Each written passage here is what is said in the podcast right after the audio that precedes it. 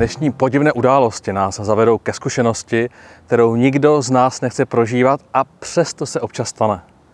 Uděláme všechno správně a místo úspěchu zakusíme nějaký propad, problém či dokonce neúspěch.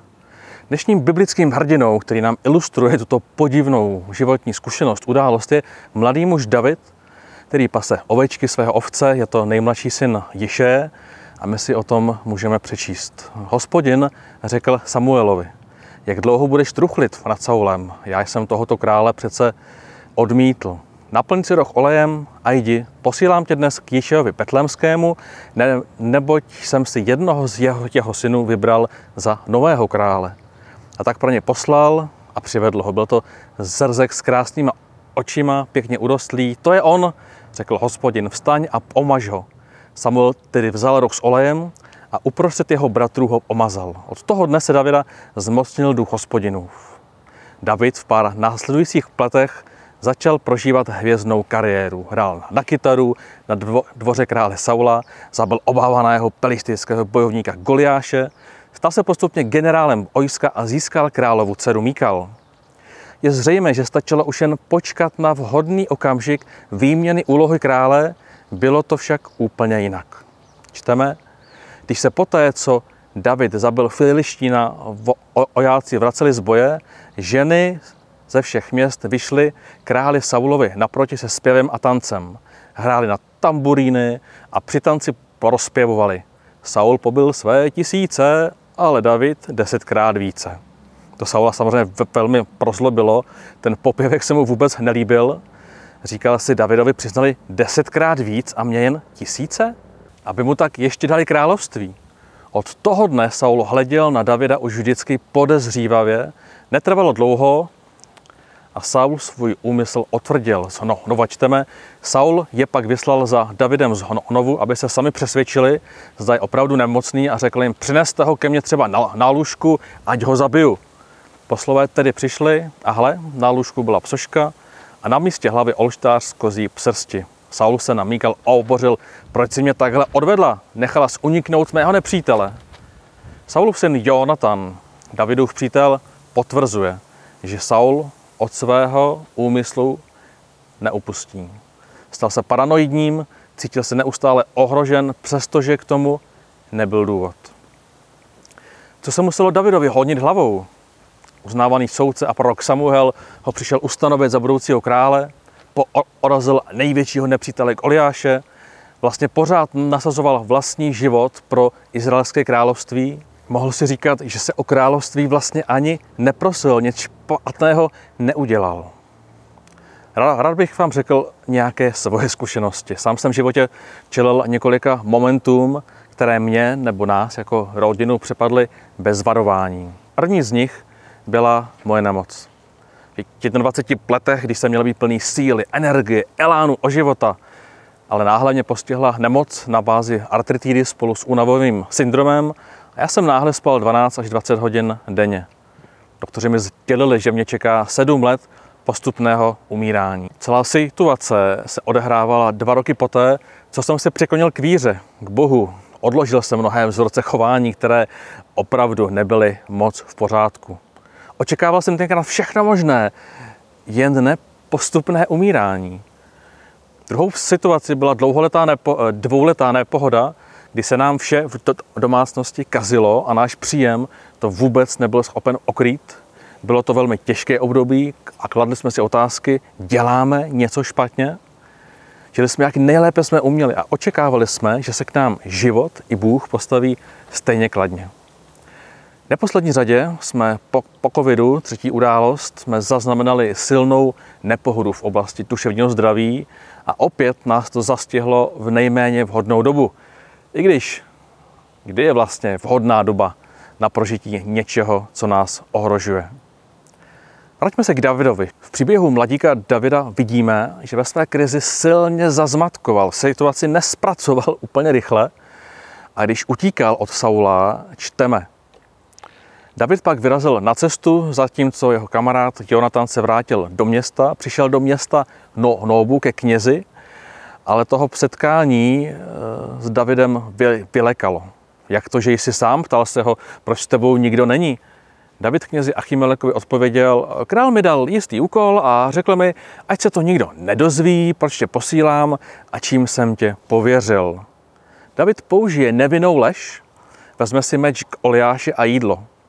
Následně uteče k největšímu nepříteli, králi elištejského města Gat, Gatu, jakoby rezignoval na svůj život. V onom městě Noubu však bohužel je spojenec krále Saula, Doek Edomský, který ho práskne a paranoidní Saul dá celé město úplně vyvraždit.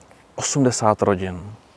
Čteme, že Abiatar jediný utekl, uprchl k Davidovi a oznámil mu, že Saul vyvraždil hospodinovi kněze. David mu řekl, už toho dne, kdy tam byl Doek Edomský, jsem věděl, že to Saulovi určitě řekne – tak kvůli mě zemřeli všichni tví příbuzní, zůstaň tedy se mnou, neboj se, ten, kdo usiluje o můj život, usiluje i o tvůj život. Uměj si ale v bezpečí.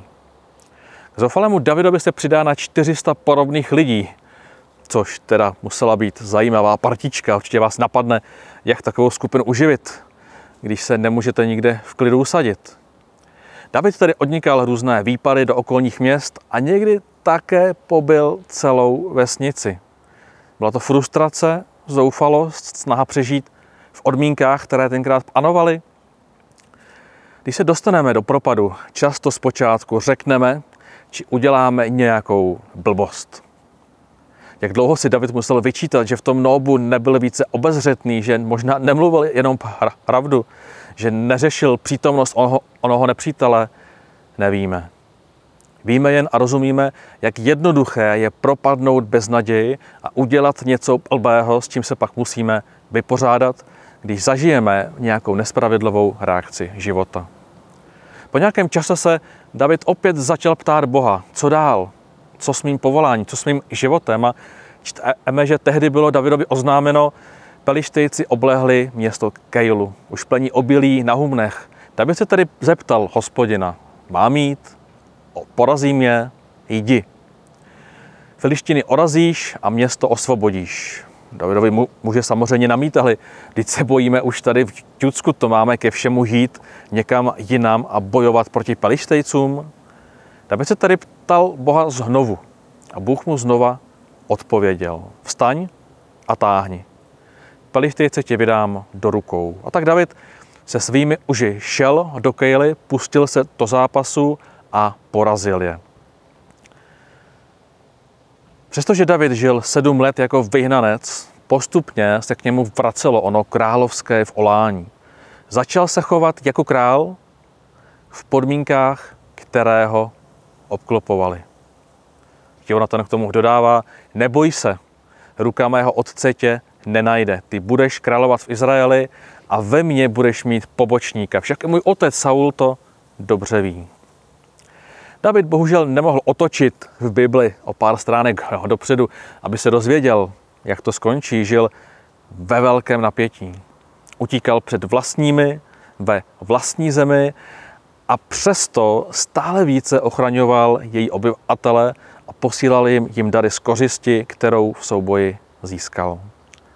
Stal se králem tím, jak se choval, přestože to nebyl oficiální úřad. To mě inspiruje. Co se prozatím můžeme naučit? Můžeme vidět, že život opravdu pro nikoho není černobílý a potřebujeme akceptovat realitu. Život nefunguje automaticky tak, že se chovám hezky a dějou se hezké věci, ale ani naopak, udělám něco špatně a hned se všechno začne sypat. Když jsem onemocněl s výhledem pomalého umírání, potřeboval jsem také především akceptovat realitu. Tak to je. Je to první krok pro to, abych se pohnul z místa. Objevil jsem tenkrát v Bibli příběh Davida a další a viděl jsem, že nikomu není zaslíben nějaký typ života, ale že můžeme zvládnout život se vším, co přinese. Začal jsem si uvědomovat, že každá drobnost je zázrak. Že vidím, že slyším, mám kde spát, mám teplo, elektřinu a tak dále. Naučil jsem se být vděčný. Vděčný za zdánlivé samozřejmosti. Být připraven se učit o životě jiné věci v rozdílné situaci. Můj druhý bod po akceptování toho, co prožíváme, je rozšiřme svůj svět možností. David nejdříve zjistil, že není sám v podobných ocitech, v podobné nepohodě a vytvořil si takové malé království z nových přátel. Nakonec jeho skupina čítala přes 600 mužů, tedy možná 2000 lidí i s dětmi. David se učil být tím, kým je v odmínkách, které byly k dispozici. To je velmi těžké, ale propady, které nás odkávají, mají velký potenciál nás posílit, naučit nás něco, co pohoda úplně nedokáže. V našem dvouletém propadu, který jsem zmínil, když jsme překonali výčitku k sobě a k Bohu a k lidem okolo, když jsme akceptovali situaci, takhle to prostě je, tak jsme získali prostor rozšířit si obzor možností, co s tím budeme dělat, co se můžeme naučit, jak nás naše bolest může obohatit. Každý totiž žijeme ve svém určitém mikrospětě, kde rozumíme tomu, co se děje, kdy jsme hodnotili náš propad optikou toho, co jsme viděli v našich rodinách, co jsme se naučili v naší církvi, jak to funguje v našem národě, prostě kam sahaly naše zkušenosti. Rozšířit svůj svět, ten svět možností, znamená nacházet podobné příběhy od jiných lidí, možná z jiných států, vidět jiné biblické pohledy. Potřebovali jsme být ochotni podívat se na svůj život jiným úhlem pohledu, jinou optikou. Všiml jsem si tenkrát, že v tom stejném období nás obklopovali lidé s podobnými zkušenostmi. V opravdových exekucích, v rozvodových řízeních, kde jeden z partnerů prohrál majetek v online hrách či alkoholu. Uvědomil jsem si, že zkušenost vlastního nedostatku mě vede ke velké pokoře, k hlubšímu naslouchání příběhům, které bych možná jinak řešil dost jinak. Napadlo mě samozřejmě to bože nestačilo, abys mi řekl, že se mám nějak připravit, mám se být víc empatický nebo si přečíst nějakou knížku, proč to musím prožívat. Ale ono zakušení života na hraně má mnohem silnější vliv a výsledek. Druhý výsledek, kterého jsem si všiml až časem, bylo, že jsme nakonec nedostatkem tak úplně netrpěli. Respektive lidé nám během těch dvou let přinášeli dary nebo potřebné věci, aniž bychom o to někoho žádali. Ono boží zaopatření v čase velikého nedostatku bylo zajímavou lekcí v tom, že Bůh je přítomen v různých hrůzách našeho života. Jednou se mi stalo, že jsem dostal například zimní bundu v násobně větší hodnotě, než bych si sám koupil, i kdybych ty peníze měl. Těchto zvláštních momentů bylo mnoho. Náš úprchlík David, když se vrátíme, se stal po sedmi letech pro následování nakonec králem, nejdříve Judska a po dalších sedmi letech i celého Izraele. Můžeme se ptát, bylo to období fakt nutné, naučil se něco? Nevíme, prostě se to stalo. David párkrát udělal blbost a nakonec žil tak, jak bylo správné v odmínkách, které byly k dispozici. Nakonec se králem stal, ale je pravda, že vidíme jiného Davida. Pokorného, více spolupracujícího s Bohem i s lidmi. Doporučuji vám si ten příběh pozorně přečíst celý. Třetí bod je teologie kříže.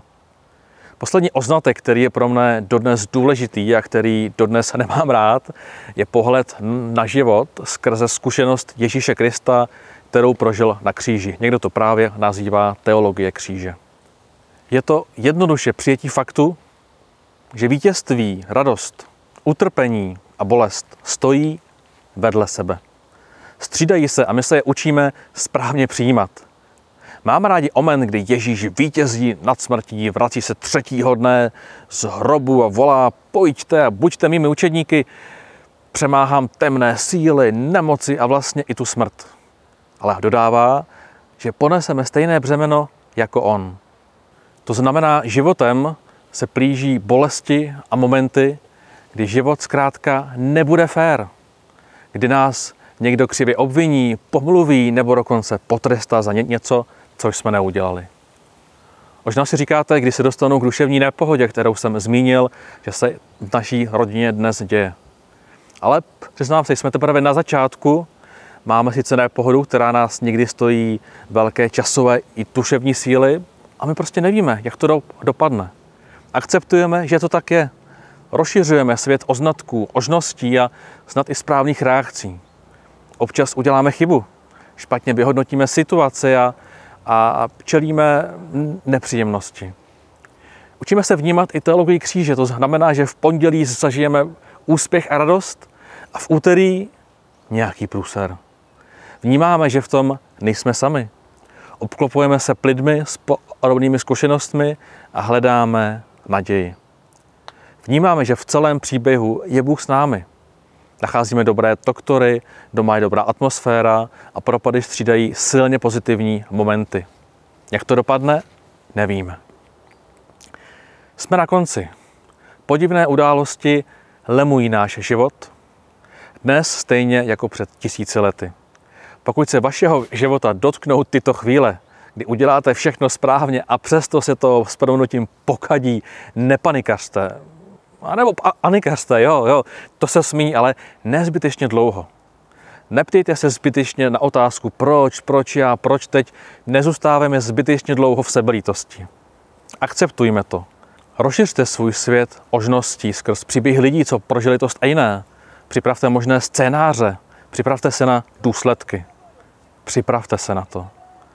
Najděte o podobný příběh v Bibli, který by vás mohl vést, nějakého hrdinu, který bude vaším mentorem či průvodcem. Nebojte se prožívat ve stejný moment skvělé věci, protože bolest a radost mohou stát úplně v pohodě vedle sebe a mohou se udát i ve stejný den.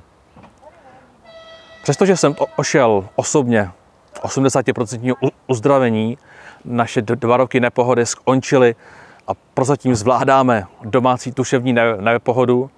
To, že jsem použil příběh Davida, který se stal nakonec králem, nerad bych udělal závěrečnou zkratku, že se nám každou nepohodu podaří zvrátit, že nepohoda skončí do nějakého datumu.